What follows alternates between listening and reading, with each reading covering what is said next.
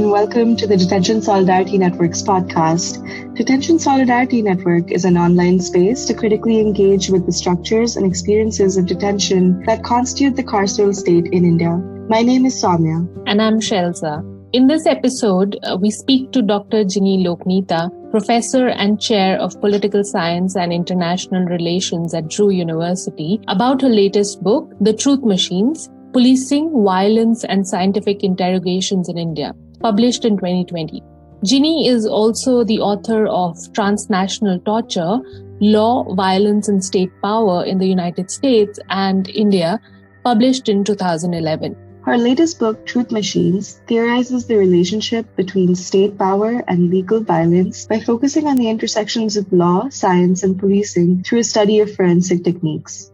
Welcome to the podcast, Jinee. We are so excited to have you with us for our very first episode. Thank you for having me for this podcast. It's a pleasure to talk about my work and to be in conversation uh, with all of you. We'll just start with a question to understand your motivations for writing this book. We wanted to understand what were the questions that you sought to investigate more broadly through your research, and did any of these come up for you while you were working on your previous book, Transnational Torture, which looked at the legal and political discourses on torture in India and the United States? So I would say that mostly my interest has been to think about the relationship between law, violence, and state power in liberal democracies. The reason why I sort of focus on this set of issues is primarily because when I was doing grad school in USC in Los Angeles, it was post 9 11. That was the time that I was beginning to think about my research. And one of the things that constantly struck me was this formulation that torture doesn't occur in democracy democracies. You know, I always remember this quote from a journalist who was speaking, basically saying that being civilized keeps us at the mercy of the beast. And this came up in the context of torture, basically a claim that torture is not allowed in democracies and therefore states feel constrained, even as they were contemplating whether torture could be used in the mm-hmm. post 9 11 context. And that really made me think about what is it that is in the nature of torture that actually uh, leads to this kind of a formulation. And I found that one of the ways in which democracies sort of deal with this question of torture was often in terms of a strong rhetoric and some strong pronouncements within the jurisprudence that coexisted with no clarity about how exactly torture was impermissible in a democracy right so for instance in the context of uh, us torture wasn't ever properly defined or dependent on where exactly the torture was occurring. You could use it by calling it something else like enhanced interrogation techniques. So I was very interested in thinking about how exactly law itself, law or jurisprudence and the courts, which are the interpreters of law, thought of as the most authoritative in terms of figuring out, you know, what are some of the safeguards or protections against torture. How is it that they themselves might enable torture? or enable something called excess violence, which is what I talk about uh, in my first book, basically to point to the ways in which there's sort of a continuum of violence that exists from coercion to torture. And I also had sort of a comparative framing with India. I sort of grew up in a context where I was very interested in what civil liberty and democratic uh, rights groups uh, were focusing on in India. And I always knew that torture sort of occurred in an everyday sense. And I wanted to again sort of look at how is it that denials of torture existed formally but in the law and practice, torture was allowed. When you look at the law, there are ways in which excess violence gets accommodated. At the same time, I also was very intrigued by the fact that even when you could have strong judgments against torture, right? So you have in the Indian context, you know, DK Basu case or the uh, Nilabati Behera case, and you know, and there's a whole jurisprudence. The Supreme Court routinely had these hearings where they would look at whether these safeguards are being followed or not. And yet, at the same time, we do not actually see any decline in either the severity or frequency of torture in the Indian context. So, it's very um, intrigued, therefore, to think about how is it that you know the management of violence takes place so, Truth Machines is really an attempt to think about the way uh, that liberal states sort of manage their uh, relationship to violence. And that came about actually very interestingly as I was doing my first book, where basically I would often see certain judges mention all we need to do is get scientific means of investigation. Yet, when you looked at what are the scientific means of investigation that they were thinking about, they tended to be those which are again following the logic of asking the bodies to betray themselves. One of my friends once told me that, oh, this retired DGP said that basically narcoanalysis is just meant to replace uh, physical third degree. And that's the reason it came. And that sort of got me hooked into trying to understand the apparatus through which states manage violence. So, in this book, you focus on the use of forensic techniques, specifically on lie detectors, brain fingerprinting, brain electric oscillation signature tests, and narco-analysis or truth serums. Why do you focus on these forensic techniques specifically, amongst other forensic techniques that are also commonly used? That's a great question. I think I began sort of explaining that a little bit why I turned to these, partly because there was an argument made sometime around the early 2000s that these particular techniques, which is lie detectors, brain scans, and narcoanalysis, I call them truth machines because of the way in which there was a claim made that they can actually get to the truth, are meant to replace physical torture here I'll go back to sort of explaining why these techniques become important. But let me also, just as an aside, say that this is not to say that there aren't, you know, other forensic techniques which are equally important to look at. I think we certainly don't have adequate research done on forensic techniques. And the reason why that happens is because it's sort of thought of as happening somewhere in the margins, right? Let's talk about police, let's talk about state, let's talk talk about law and violence or the jurisprudence, the tendency is to say what happens in these sites somewhere are not that important for us in terms of understanding these larger structures. And I really want to push back against that and say that they're actually very central to how policing and state is imagined. I try and do that through a study of these forensic techniques, but I would say that we do need a lot more work on, for instance, DNA, right? Thinking about how forensic techniques become so central to the understanding of what is happening in the Hathras case, for instance. The whole thing is dependent on how medical legal evidence is constructed. And what is amazing there is that feminists for a long time have looked at things like two finger test or medical legal evidence, which we don't don't have for a lot of other forensic techniques. And so it's also recognition of an entire gap in scholarship I think NLUD, for instance, has a really good forensic science focus on, let's say, bite mark analysis and things like that. And I think we need much more of that. Okay, so why these truth machines? I think what was very interesting for me was to recognize that there was a particular time that these truth machines come into being. When you look at the post independent Indian context, you find that it's mostly post emergency. So after 77, that you see the consolidation of the civil liberty and democratic rights movement.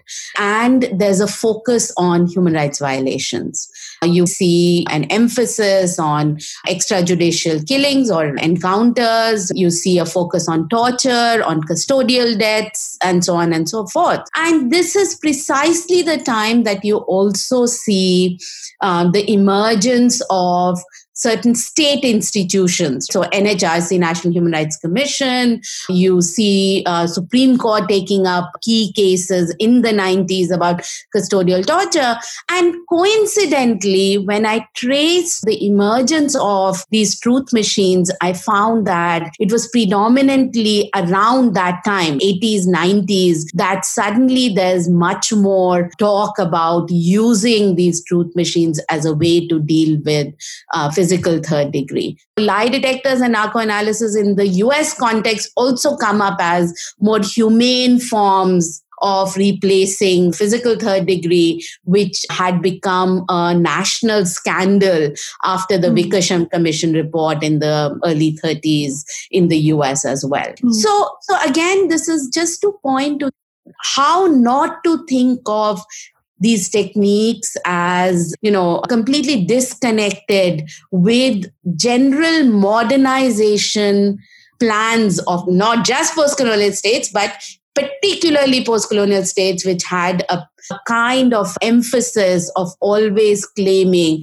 that they are using science and modernization. You see that in you know in the sphere of agriculture in the sphere of industrialization generally but then you also see it in police institutions and police reform systems. Now, here I do want to say that, you know, it's not a very intentional thing. In fact, what I try to show is that there are certain ambitious forensic psychologists who want to become more eh, important, want to play a role, want some kind of recognition, and it's their contingent efforts that fit at a particular point within what the state anyway is wanting to do, that results in an attempt to what I call the state forensic architecture. And again, I'm just telling one story of how these techniques fit. I think we need to tell many such stories of the everyday practices of policing and how forensic science comes in. So I think that is another reason why I look at the truth machines. And finally, I'll just say that there's something unique about these truth machines what is unique about these truth machines when compared to, you know, DNA or when compared to even things like the two finger test and other invasive techniques like that, there is a way in which these techniques force the body to orally say something or betray themselves in a way that is much more like what torture used to historically do that is why I think the truth machines are very, very specific in what they are trying to do. And that's why I feel that they have a special role in the Indian context. This actually transitions very well to our next question. The main argument that you make in the book is that truth machines were aimed at limiting physical torture and were seen as this paradigm shift, but they actually maintain what you call a confessional setup and that's also been one of the bases of custodial torture. So, can you just say a little bit more about that? So let me just go back and sort of trace how is it that these techniques came into being. I should say that lie detectors have been there since the 1970s. It's only in say late 80s and 90s that you see the emergence of brain scans. And by the 2000s, you actually find that these techniques have become prominent in such a way that they end up being used in almost all the cases, all the sensational cases. If you think about the Arushi Hemraj case and the Mumbai blast case in 2006, the Nithari case, Telgi, and many others, you know. Yet they were not just used in more sensational cases, right? There were thousands and thousands of cases about which we actually don't even know what happened. It's not just that the police claimed that it will replace physical torture. It's not just the forensic psychologists claim that it would replace physical torture. high court judgments time and time again and i analyze these in that period had full faith in these techniques despite the fact that many of the times it was being used without consent.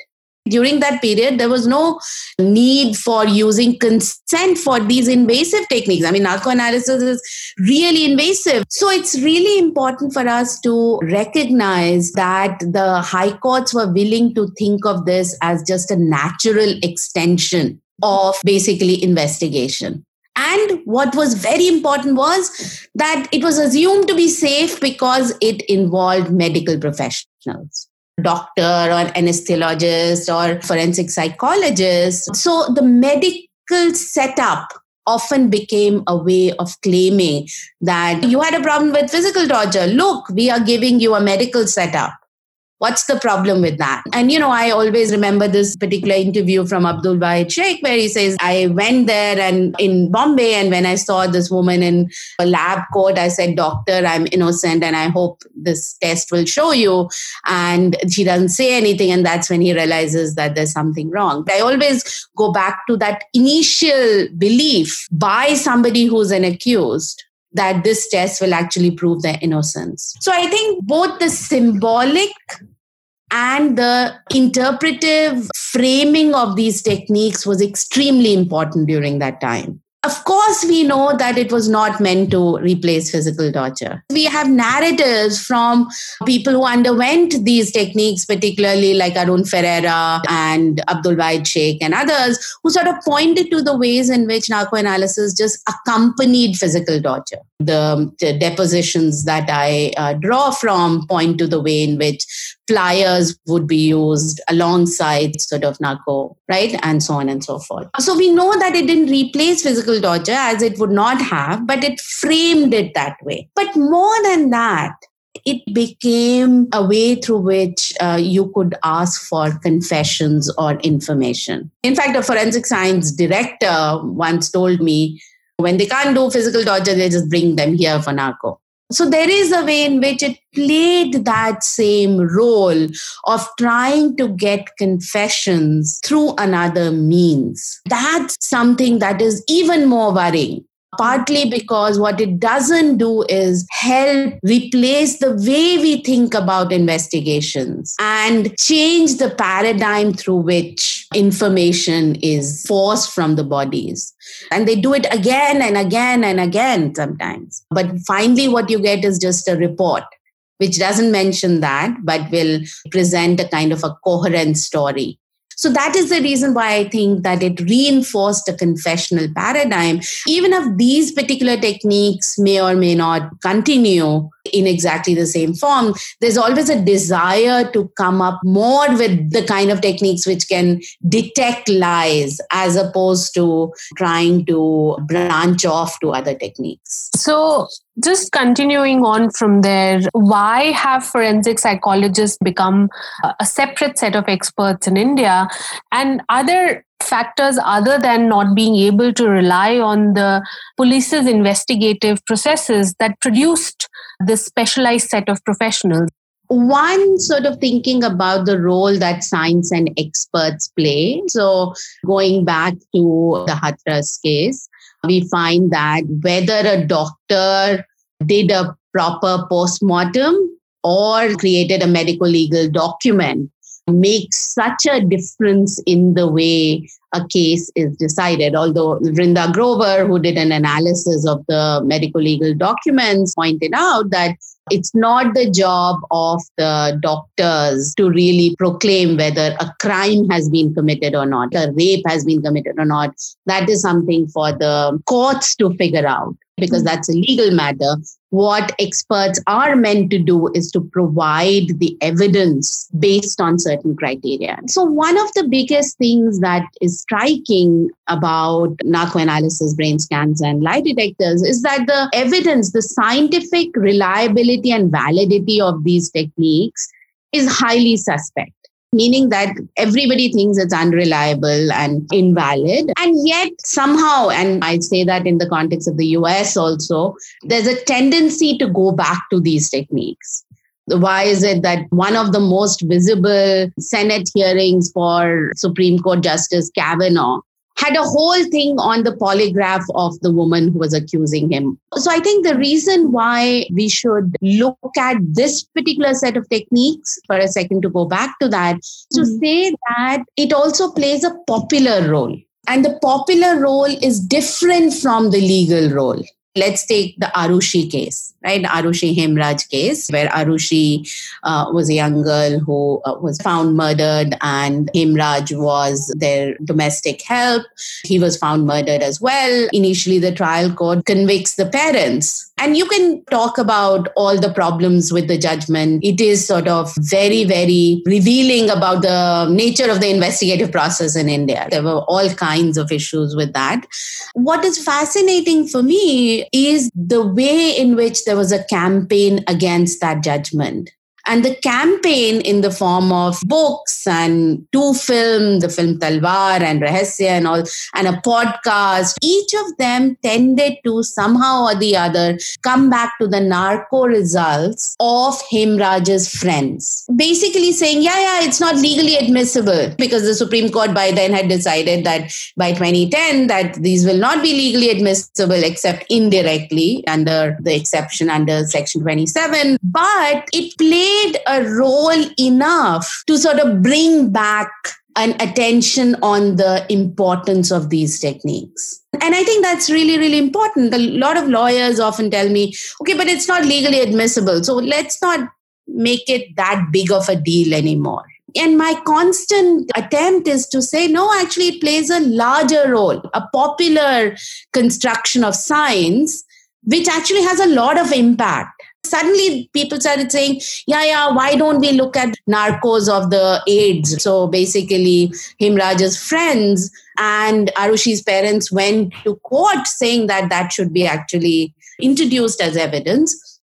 Also, the forensic psychologists who were involved in the case said that, oh, we always said that Arushi's parents, narco, never showed any deception.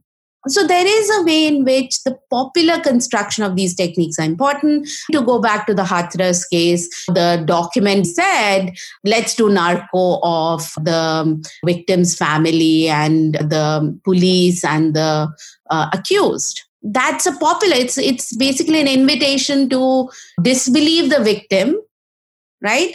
Basically just focus on those three or four police officials rather than thinking about the culture of policing so that's just to emphasize the point about the popular construction, because sometimes that gets left out of our conversation, particularly of the law. I think as scholars, and I'm not a lawyer, but a scholar of law who's interested in thinking about the law has to sort of think about law outside how it functions in society and politics and culture and popular culture as well. Then to just come back to your question about why did the forensic psychologist become so important? If you don't mind, I'll just read the quote from what one of the prominent forensic psychologists said. Torture is an external stimulus stimuli, these techniques are internal ones and invite an internal journey. They force you to review your past in a different way, not confess, but ask them to think about themselves and come back. It's a moment of catharsis in the legal system. Unlike the police custody, where there's fear of encounter or custodial deaths or torture, here there is empathy. There are no doubts about the methods that the system can reach truth regardless of the consequences. Now, you know, there's a way in which forensic psychologists have been talked about a lot in the media. I think Malini had come up very prominently, partly because Arun Ferreira and, you know, Abdul Sheikh and many others have pointed to the ways in which Malini may have been involved. And so there became this understanding that she represents what forensic psychologists are.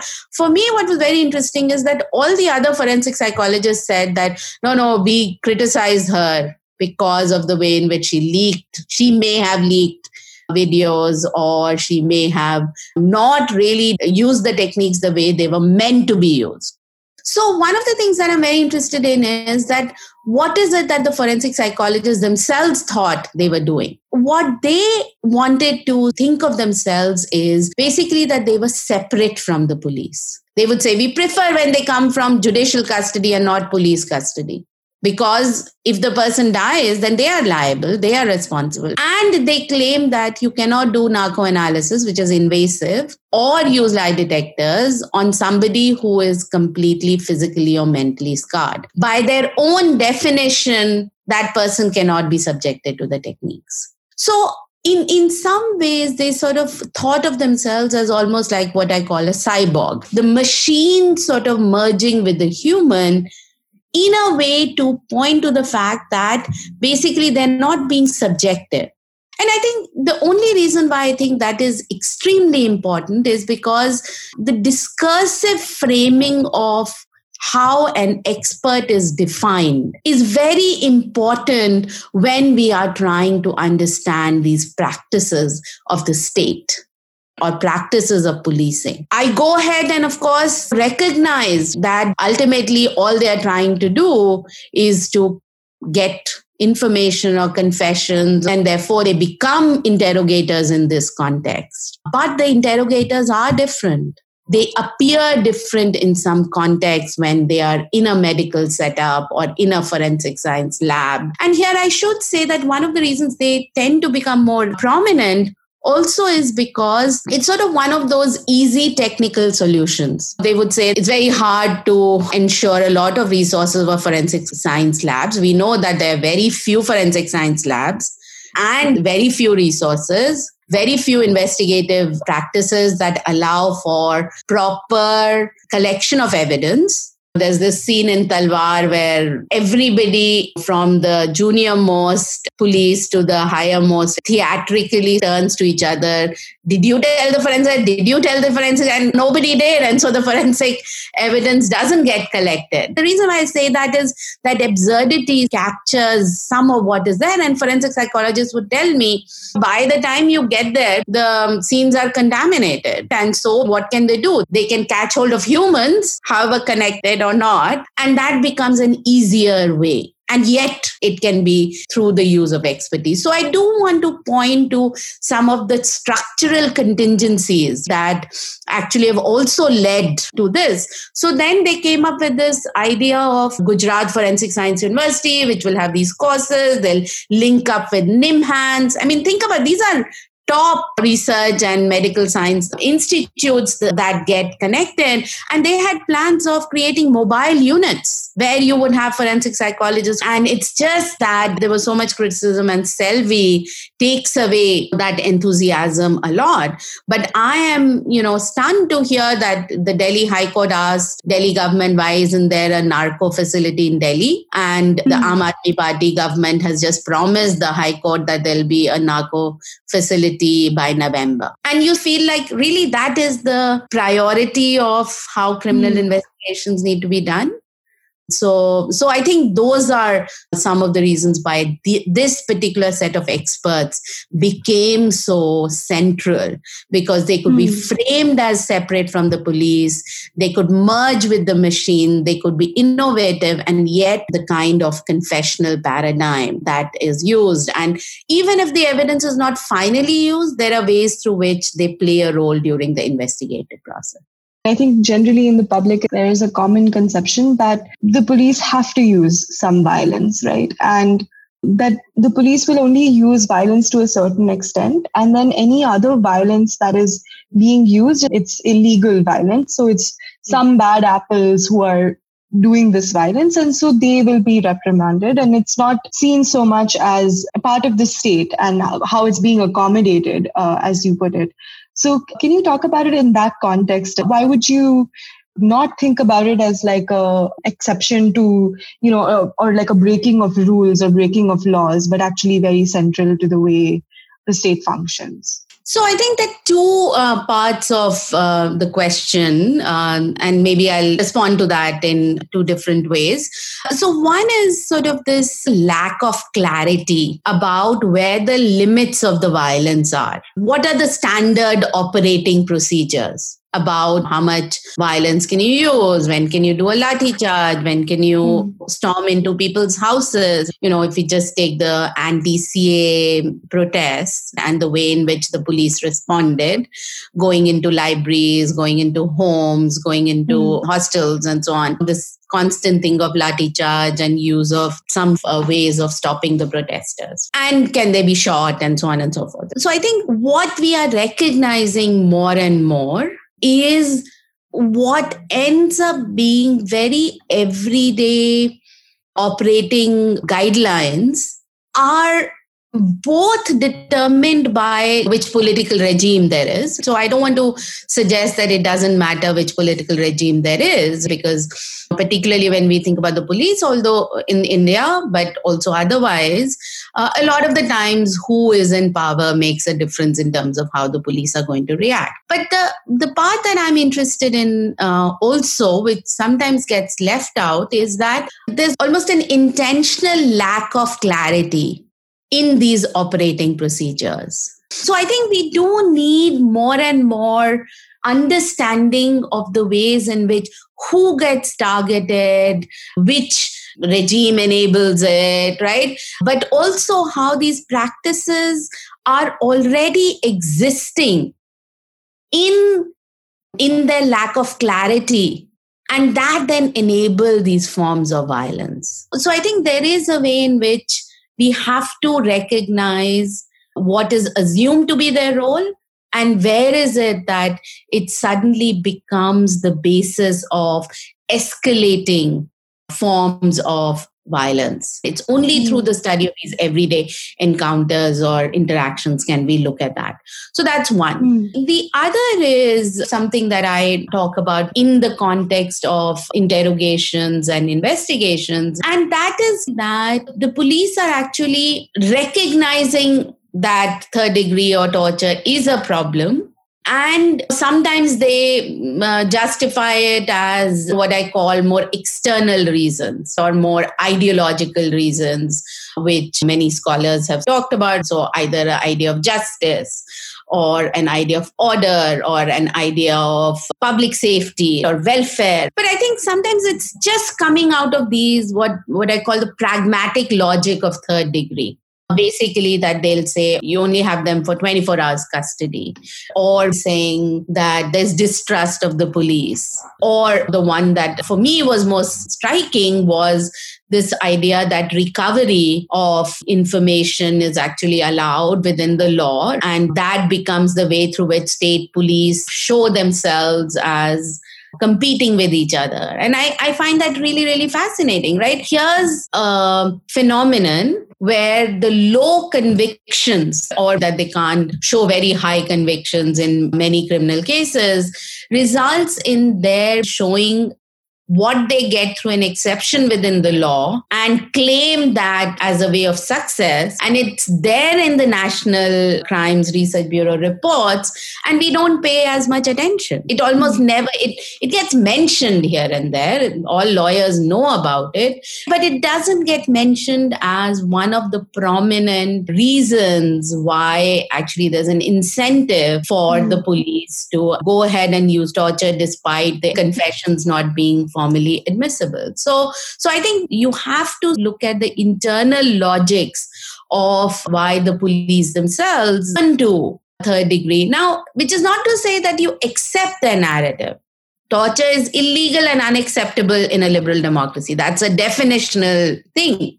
So it's not about accepting their narrative, but to understand that there's an internal logic that we must pay attention to if we are really interested in figuring out how is it that torture needs to be dissuaded within mm. the hmm. police system because a lot of the times we think about torture as something which is just an exertion of power and it is in many instances there's no mm. denying that it is used as a form of discrimination sometimes it's a combination of all but I do want to sort of point to what are some of the internal reasons that have also enabled torture uh, or third degree in the Indian context. And I think that's important to recognize. So, just in the context of thinking about the role of knowledge in policing and uh, when you also say that quote the police need to create a scaffold of rule of law end quote. So it made us think about how the project of education within a liberal democracy goes about and how our definitions of who a criminal is, who is a deviant, how the police should behave with the women or a particular class of people, how does that knowledge or that knowledge production then inform policing? For example, how do categories of gender, class, and caste inform policing? I think that's a, a really crucial question and which we are just beginning to think about in the contemporary policing context. So, when you look at surveys of police reinforcing large scale biases in society, which in a professional institution where you have the ability to use force, they're legitimately allowed to use force, obviously has life and death consequences for certain sections in society. So I think you cannot think about policing without thinking about what are societal hierarchies that already exist. I think what we have to look at more closely is linking these conversations across different sites. So we have reports focusing on caste violence, reports focusing and scholarship focusing on sexual violence. We have cases of torture, extrajudicial killings in different conflict, so called conflict regions. And I think what we need to do is come up with a way to think about policing in all these different sites with an explicit understanding of how class, gender, sex, sexuality, and your immigrant status and religion plays a role. There's a section in one of the chapters where I talk about Abdul Wahid Sheikh and the depositions of those who are actually all of them other than abdul wahid sheikh are still convicted and are in jail. And one of the things that struck me as i read through the techniques that were used some of them are of course uh, brutal physical torture right? Including electric shock and things like that. But the, there are others where basically nakedness humiliation and rape threats of family members is central to the way in which they are tortured. You can think about parallels to the Abu Ghraib pictures and, and in Guantanamo what happened, but also there are parallels to the way in which uh, stripping and parading is something that is often used with Dalit women to sort of instill fear in communities. So I think the techniques themselves sometimes tell you the framing through which policing is done where women's bodies become the way through which often communities are targeted. But here you have Muslim men. Again, the idea is to humiliate them, to what I think about as criminalization, but it's also criminal racialization of a, particular kind and feminization, which is being used in this particular context, to remind them of their otherness, to always define them as outsiders, and whose religion then becomes the way of targeting in a particular way. There, my attempt is to sort of point to the way in which policing is experienced very differently, right, depending on who you are. And so the intensity or the specificity of the methods often indicate how the policing is being done. That's very interesting. Thank you for that, especially the point you make about the feminization and the criminal racialization of policing. Definitely something for us to think about and very powerfully brought out in some of the jail notebooks and prison notebooks we see, and something that actually doesn't become part of either legal testimonies or the popular understanding of what happens in prison. But we know these through words of prisoners and their experiences and how you theorize it as well. So for our final question, we want you to just sort of touch upon the increasing reliance on science and technology in the criminal justice system. So, for instance, the use of biometric systems. So, this seems to suggest that practices that are mediated through these systems are more objective and effective. How do you view this general shift, and what do you think it says about the relationship between state law and violence? That's a really, I think, important question and something that we'll constantly be engaging with. I've often been thinking about okay, so in some of my work, I'm critical of the way in which science gets portrayed. And of course, science has had its own critics. But then there are critics who just will challenge everything which is scientific. I always think that the the moment of the pandemic is asking us to look at the way in which medical expertise right now is being challenged in a very basic way in the US. So it has really made me conscious of the ways in which critique has to be very, very specific so uh, so i think we we sort of have to have an understanding of the way in which science and technology is always also seen as this moment of innovation and that has always been its attraction and always comes in a way which almost forecloses critique. Because it always comes as a paradigm shifting thing. And people are so taken by it that you tend to not question it. Or you're seen as not looking ahead. So the best way to sort of think about particularly technology in the criminal justice system mm-hmm. is that you look at the origins for instance you think about fingerprinting in the colonial context coming out of an inability to distinguish between natives and in the US context because they couldn't distinguish between Chinese immigrants who were trying to enter back into the country.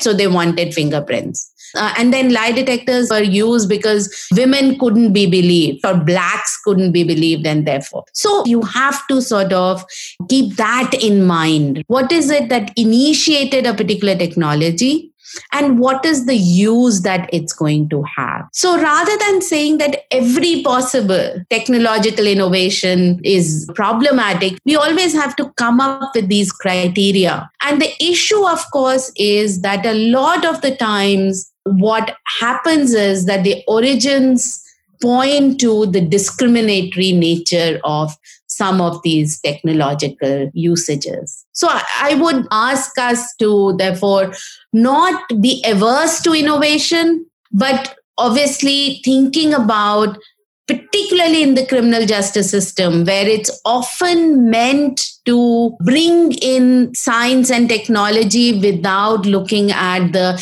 implications for privacy or the violation of rights. And the other thing is the idea of the invincibility. For instance, DNA. There was just some report a couple of days back about DNA tests being very useful in rape cases and you have to always look at okay what is it that makes a particular thing reliable or valid or not it shouldn't just be uncritical embrace of technology ultimately i think you have to think about the ways in which technology is enabling something rather than taking away some of the basic rights. Any method that brings back the emphasis on forcing a body to betray itself is, for me, by definition, suspect because it immediately takes away from all the other kinds of ways in which technological advances could have been encouraged mm-hmm. and which were not